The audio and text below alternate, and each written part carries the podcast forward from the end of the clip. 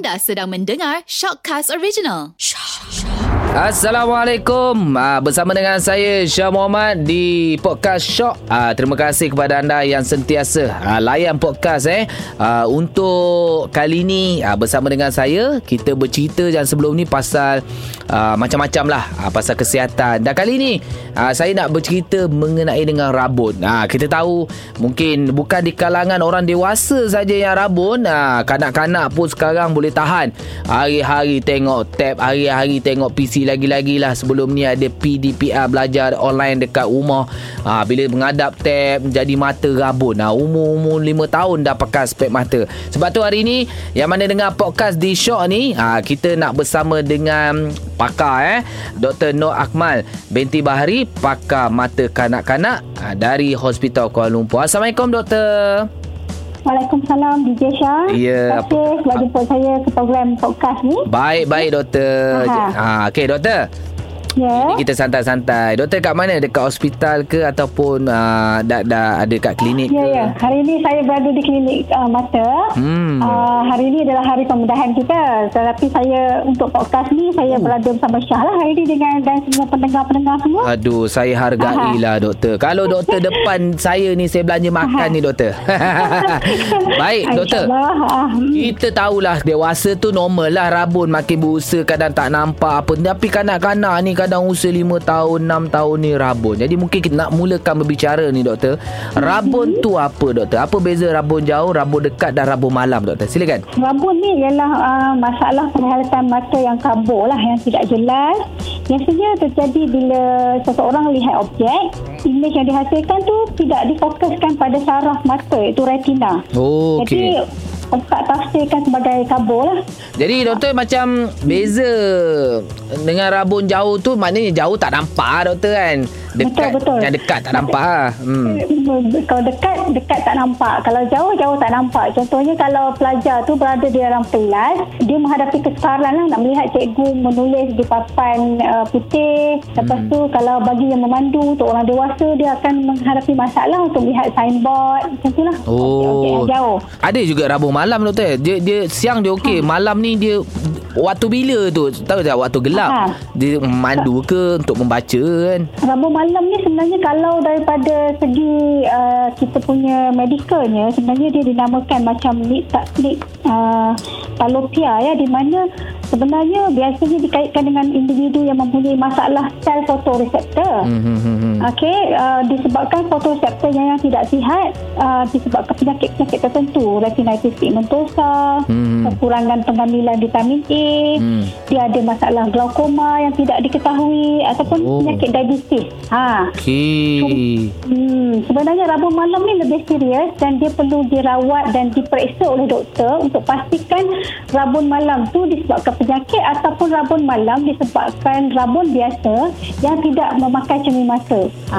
Okey. Da- Satu lagi ni doktor, ada orang juga orang, orang katakan rabun ayam. Ha, ha. ha kan? Dia ni rabun Ha, ayam ni. Ha, Rabun ayam. tu sebab dia bila malam dia susah untuk nampak Ah, dia kan. macam rabun Kalau malam siang ah, hari, doktor. Ah, dia sebenarnya dia adalah rabun malam. Oh, rabun ayam Ah, eh. Okey. ya. Jadi, doktor dan uh, daripada rabun kita tahu kita ada silau juga macam kadang Hmm. kalau kita pergi dekat kedai-kedai cermin mata kan dia tanya, "Oh, you ni ada silau ni." Jadi, Hmm. setengah orang tu mengambil silau. Adakah silau itu termasuk daripada sebahagian daripada rabun, doktor? Yes, uh, rabun silau ni kita ataupun kita namakan sebagai astigmatism memang gangguan penglihatan lah di mana actually mata kita ni biasanya berbentuk bulat. Mhm. Tetapi dalam gangguan penglihatan rabun silau ni biasanya bentuk mata itu, orang tu adalah berbentuk seperti bola rugby, bujur. Okey. Jadi cahaya lurus yang memasuki mata akan dipancarkan be- kepada beberapa titik fokus ke atas retina. Mhm. Jadi kalau orang biasa dia ada sama ada di rabun jauh difokuskan di hadapan, Mhm. rabun uh, dekat difokuskan ke belakang retina. Tapi untuk silau ni dia akan difokuskan secara menyering. Oh. Okey? Ya. Jadi dia perlu dirawat. Oh, boleh Kalau rawat eh dia- silau doktor eh? Dia boleh, boleh. Kita perlu pakai cermin mata dan ada kaedah-kaedah rawatan yang lain. Hmm. Sebab kalau untuk kanak-kanak, kalau tak dirawat, dia akan menyebabkan mata malas, amblyopia. Ha.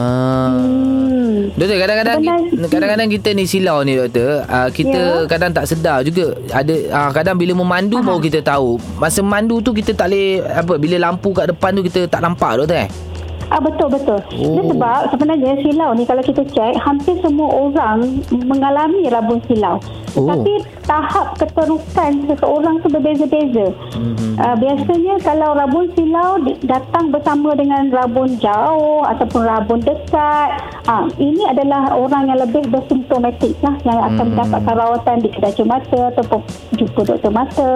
Tetapi pada setengah orang Hmm. uh, dia hanya menghadapi kesukaran untuk memandu contohnya bila dia melihat lampu di hadapan dan kelihatan Hmm. pecah Ah. kan ha, dia nampak pecah dia susah melihat signboard perkataan seperti Eh. bertindih ha, Yelah itu kata- adalah rabun Hmm. silau Orang yang bawa tu pun yang pakai kereta tu pun tahulah kereta mahal. Lampu dia pun dipakai apa hidrogen punya lampu kan. ya betul Eh, sian betul. orang yang sedang silau ni. ah, hmm. Okey, baik doktor. Lepas tu doktor, macam silau ni, contoh hari-hari kita menghadap PC, dia boleh menyilaukan mata kita. Rabun silau tak doktor? Betul betul. Uh, itulah uh, antara punca rabun yang dikenal pasti sekarang yang Hmm. memang menyebabkan uh, kita punya insiden semakin tinggi sehingga mencapai 30 hingga 40% kan kalau kita tengok masyarakat Okey. kita dah memakan cermin mata kan. Betul, betul. Kebanyakannya disebabkan uh, penggunaan PC. Hmm. Kanak-kanak pun sudah mula belajar dari rumah menggunakan PC, iPad. Hmm. Bagi siapa yang tiada monitor yang besar tu kanak-kanak menggunakan handphone, gadget yang kecil kan untuk melihat. Hmm, So, hmm, hmm. cahaya yang dihasilkan daripada alatan-alatan uh, gadget elektronik ni ada dikaitkan ada terutamanya LED ada dikaitkan yang boleh menyebabkan rabun jauh ni menjadi lebih tinggi. Hmm, okey. Itulah kalau cadangan tu dicadangkan uh, kalau menggunakan blue filter ya untuk mengurangkan jumlah lampu yang berbahaya. Ah, okey. Hmm. Ah, tapi macam anak saya doktor kan, Aha. kebetulan skrin dia problem. Jadi warna kelabu dah skrin dia. Ah, memang tak ada color. Tu oh. uh, uh, bagus tak untuk mata dia? Saya saja tak nak repair doktor. Memang skrin dia Ah. sebenarnya kebetulan dia tergentak itu jadi tak ada color. So dia main Aha. game, dia tengok YouTube apa semua dia kelabu je, tak ada color. Oh. Ah, memang okey okey betul tak? Tak boleh, tak boleh. Eh, tak boleh pula. Kalau kalau contoh ah bila seseorang ingin melakukan kerja dekat contoh nak membaca, Hmm. nak menengok PC, kalau benda yang dilihat tu tidak jelas, dia akan menggunakan mata dia menyetekkan mata dia tidak mengelipkan mata dia cuba untuk melihat objek tu Oh. dengan kesukaran menggunakan otot dalam mata menggunakan otot dahi dia akan jadi cepat penat sakit kepala pening Ah. Hmm. Oh Itu jadi dicadangkan persekitaran tu komputer ke me- meja bilik mesti terang jelas. Ah, Hmm. bahaya juga kan doktor kalau Kena tak ada tukar lah Kalau tak ada Hmm. color kan Tapi dia main tembak-tembak Doktor dia tak membaca Ah, Ha kan Ya, ya, ya. Okey okey Betul-betul, ha. Okey doktor um, Jadi macam mana doktor Kadang kita nak kenal pasti Seorang itu mengalami masalah rabun Ada setengah tu Dia tak bergejala pun Tapi bila jumpa doktor Oh awak ni rabun ni Ha macam tu hmm. Okey, cara yang paling mudah lah untuk kita nak kenal pasti rabun ni pertama kita pergi ke kedai cermin mata Mhm. kita boleh pergi mengunjungi klinik pakar mata Ah, klinik check, ya. pegawai optometri atau hospital ya Hmm, hmm, hmm. betul untuk kita kenal sendiri sama ada kita ada rabun atau tidak Hmm. kita boleh tengok gejala seperti sakit kepala mata letih kerap Okey. berkelip-kelip mata Hmm. suka memandu pada waktu malam Hmm. ataupun penglihatan nampak dua objek semua nampak dua Hmm, okey hmm, hmm. Ah, bagi kanak-kanak dia akan uh, kita nampak uh, kemerosotan uh, tahap pembelajaran dia akan menonton TV begitu uh, rapat dan Oh. kadang-kadang dia menjadi juling hmm. Okey. Bahaya doktor. Jadi kalau bila doktor Aha. kata budak-budak ni doktor, dia mm-hmm. satu hari tu berapa lama doktor yang disarankan? Dia bukan kita tak bagi. Tapi Ya. kalau awak had je lah, had untuk melihat. kan, betul. Ha, ha. Jadi ada ada time tak doktor? Ada ada sebenarnya kita tak nafikan kanak-kanak pada zaman sekarang perlu mendapatkan maklumat melalui uh, gadget kan Hmm. uh, sebab maklumat itu lebih banyak dan mungkin lebih menyeluruh hingga melibatkan information daripada dalam dan luar negara kan Hmm, hmm, hmm. jadi kalau diikutkan kanak-kanak di bawah 6 tahun mengikut WHO tidak dibenarkan sebenarnya Oh. untuk tiada keperluan untuk bermain uh, gadget sebenarnya. Bawah 6 tahun. Tetapi bawah 6 tahun tidak dibenarkan. Okey. Sekiranya apabila 6 tahun, kenapa 6 tahun? Sebab 6 tahun adalah tahap yang kritikal. Se- Sebelum 6 tahun adalah pembentukan mata, saiz bola mata, uh, uh, kadar refleksi itu akan lebih stabil selepas 6 tahun. Oh. Jadi uh, kebarangkalian untuk mendapat mata malas lebih rendah selepas 6 tahun. Hmm. Ah, jadi selepas 6 tahun sekiranya perlu menggunakan gadget selama 2 jam lah, kurang daripada 2 jam sehari. Ah, dia bukan hmm. itu sehari bukannya sekali tengok 2 jam doktor kan. Kita Ah, kira-kira. tak, tak. Ah, sekali tengok dalam Kali 10 tengok 2 minit. jam tu memang penat lah, letih lah. Oi, kena pantau lah doktor Sekarang ni mak Ya, ayah ya. kita Kadang ni nak masak Ayah dia sibuk ah, Ambil kau tab ni ha Tengok Tak sedar tengok Budak tu sampai lah 2-3 jam kan Ya. Hey, itulah Okey doktor Ada tak statistik uh, ni Beza rabun lelaki dengan perempuan ni ha. Ada sebenarnya kalau kita tengok ah okey hari ni pun bila apa uh, kita tengok kan ramai pelajar universiti kita perempuan kan hmm. Actually pelajar perempuan ni memang rajin belajar Begitu juga pelajar lelaki eh? Hmm. Tetapi kalau kita tengok Kenapa pelajar perempuan lebih mudah mendapat rabun okay? uh, Disebabkan permukaan kornea Ataupun mata dia yang lebih curam Saiz bola mata pelajar perempuan juga lebih pendek Dan kanta dia pun lebih tebal Ataupun lebih berbeza daripada pelajar lelaki. Oh ya. Dan uh, kalau kita tengok pelajar lelaki lebih kepada uh, aktiviti riadah ya. Berbanding dengan pelajar perempuan yang lebih suka membaca dan uh, berada di di dalam kawasan kampus gitulah. Ah, Yelah kan Ah, Kalau betul. uh, Bab membaca ni saya setuju doktor Memang wanita je cepat Kalau whatsapp dia cepat balas Lelaki ni lambat balas sikit Dia malah nak baca tu ya Malah ha, betul Oh. betul. Baik doktor orang lelaki ya. Ha, ada tak cara nak rawat rabun selain kita jumpa doktor lah? Ha, ada tak uh, cara Oh. uh, untuk nak merawat rabun ni? Ha, ada tak? Okey, kalau uh, sebenarnya kalau nak rawat rabun ni sebelum okey pertamanya lepas kita kata tadi perlu dapatkan kacamata yang betul ya dengan nasihat yang betul. Okey, cara-cara lain pun banyak juga untuk kita mengelakkan daripada mendapat rabun. Pertamanya pastikan jarak pemandangan dan postur membaca kita tu mesti cara terbaik lah Hmm. ya. Contohnya jangan membaca sewaktu berbaring. Oh, baring tadi doktor eh? Tak boleh. Ah, Hmm. sebab baring tu postur yang tidak tepat untuk membaca. Mata kita perlu berada di atas dan bahan bacaan berada 30 cm di hadapan kita. Oh. Ah, lebih kurang panjang satu lengan. Okey. Kalau kita berbaring, kita stand tu bawa bahan bacaan rapat dengan kita. Yelah, contoh kita baring nak baca WhatsApp atas katil sebelum tidur tu tak bagus doktor ya? Ya. Lepas tu bila nak tidur, kita baca bi- bila berbaring juga, kita stand tu lampu ditutup. Sebenarnya untuk kita meng- menghalang rabun, persekitaran untuk membaca tu perlu terang. Hmm. Hmm, perlu terang. Mesti untuk even untuk membaca ataupun untuk bekerja ya.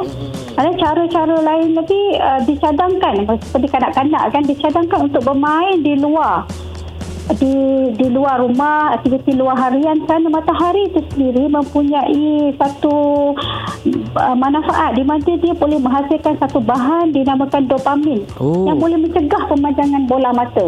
Ah. Ah, menguatkan mata tu untuk tidak uh, berubah supaya dan rabun tu menjadi semakin meningkat. Oh, mana petang-petang tu bagi dia orang keluar lah doktor ya? Ya, kena bagi keluar rumah untuk dedahkan ya. Okey. Oh, itu penting. Lagi ada lagi doktor cara-cara lagi? Cara-caranya ada seperti uh, kita punya magic 20 20 20 yang ini yang kita Apa ni, magic? oleh lab, uh, WC WHO di mana sekiranya sesiapa saja yang memandang skrin selama 20 minit perlulah memandang pada jarak 20 kaki selama 20 saat. Anda berhenti sebentar. Ah, okey. Ah, masa tu kita boleh buat sedikit senaman mata dengan cara tutup mata dan gerakkan bola mata. Hmm, saya tengah buat ni Ataupun- doktor. Ha, bagus. Ha, okey, doktor cakap. Okey. Ha. Okey, okey. Uh, kita tutup mata. Hmm. Kita gerakkan mata ke kanan Kanan.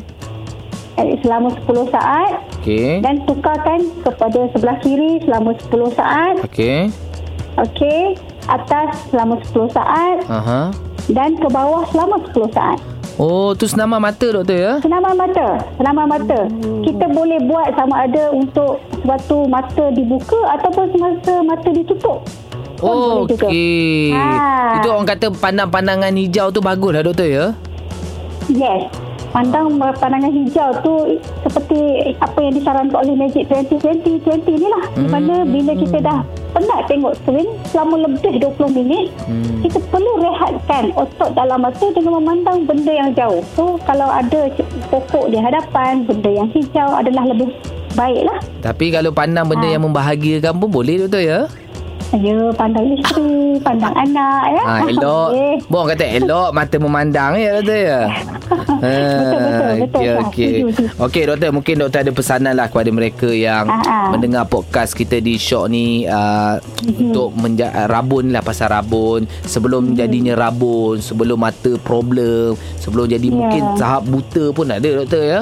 betul, betul. Ha, apa pesanan doktor? Uh, antaranya macam ni Saya nampak kan uh, Sebab saya sedang jadi pakar mata kanak-kanak Dan pakar mata Sebelum tu pakar mata dewasa ya Hmm. Saya nampak kebanyakan rabun ni Boleh dikawal eh. Antaranya Kadang-kadang dia tidak tahu Matanya ada alergi Jadi Oh. kanak-kanak Ataupun orang itu Selalu mengusap mata Menggosok-gosok mata Hingga menyebabkan Pembukaan kornea Mata tu menjadi Curam Menjadi nipis Okey. dan keadaan ini menyebabkan rabun silau yang semakin naik dan akhirnya membentuk satu penyakit dinamakan keratokonus. Oh. Ha, ben, iaitu permukaan kornea berbentuk kon. Dan Okey. dan worst scenario dia akan menjadi parut. Okey? Betul. Itu adalah pertama. Uh, dan jangan dilupakan diet yang seimbang. Hmm. Diet yang seimbang ni dikaitkan dengan uh, penyakit di dalam mata dinamakan maculopathy, Hmm. macular degeneration di mana diet-diet yang tertentu boleh membantu untuk kita tidak mendapat penyakit ini. Okay. Antara diet yang diperlukan ialah vitamin A, Hmm. vitamin C, vitamin E yang boleh didapati dalam buah-buahan dan sayuran. Lepas tu ke, kebanyakan pesakit juga sudah membaca sebelum berjumpa dengan uh, doktor kan dia akan menanya mengenai lutein dan zeaxanthin iaitu Hmm. satu bahan yang perlu untuk kebaikan dan ke, uh, kesihatan mata Hmm. yang boleh didapati di dalam sayur-sayuran ataupun buah-buahan yang berwarna eh, seperti berwarna orange seperti carrot, Hmm. orange sendiri, betik, okay, Hmm. tomato Okey. dan berry. Hmm. Bagus eh betul eh. Hmm, betul. Kita Alright. kena makan sayur lah. Eh. Kadang-kadang yeah. tak makan sayur tu, ibu bapa kena pastikan lah. Makan sayur. Dapat hidangan sayuran. Oh, Hmm, nasib baik anak saya hari. doktor dia suka makan carrot. Oh Ah, Alhamdulillah. Kalau Syah. buat hmm. sup tu bukan jadi sup ayam dah, sup carrot. Memang banyak Sup betul dia makan carrot. Hmm, carrot memang terbukti boleh uh, menolong mata lah Syah. Hmm, baik doktor. Oi, Ah. banyak ilmu kita dapat, banyak manfaat hari ini penjelasan doktor uh, mengenai dengan rabun ni. Jadi apa pun doktor, uh, terima kasih banyak doktor sebab bersama dengan uh, kami di podcast Shock ni. Ah, Okey, dalam dia, doktor busy-busy kata ada pembedahan sempat untuk bersama dengan kita doktor. Terbaik doktor eh. Ya, okey Ah, Syah. mungkin terima kasih. doktor mungkin ada nak follow doktor dekat Instagram lah dapatkan tip-tip ke doktor ada sediakan tip-tip dekat mana ada? Um, uh, saya Facebook ni, ke? Uh, buku, uh, Facebook saya ada Hmm. Dr. Nur Akmal binti Bahari. Okey. Okey, tapi saya ti- tiada Instagram lah Syah. Ah, okey boleh Aha. follow Dr. Nur Akmal binti Bahari pakar mata kanak-kanak. Okey doktor, terima kasih doktor. Baik Syah, terima kasih. Baik, assalamualaikum. Waalaikumsalam. Okey, kepada anda yang lain terus layan podcast Shock SYOK muat turun saja di aplikasi App Store dan juga Play Store. Assalamualaikum.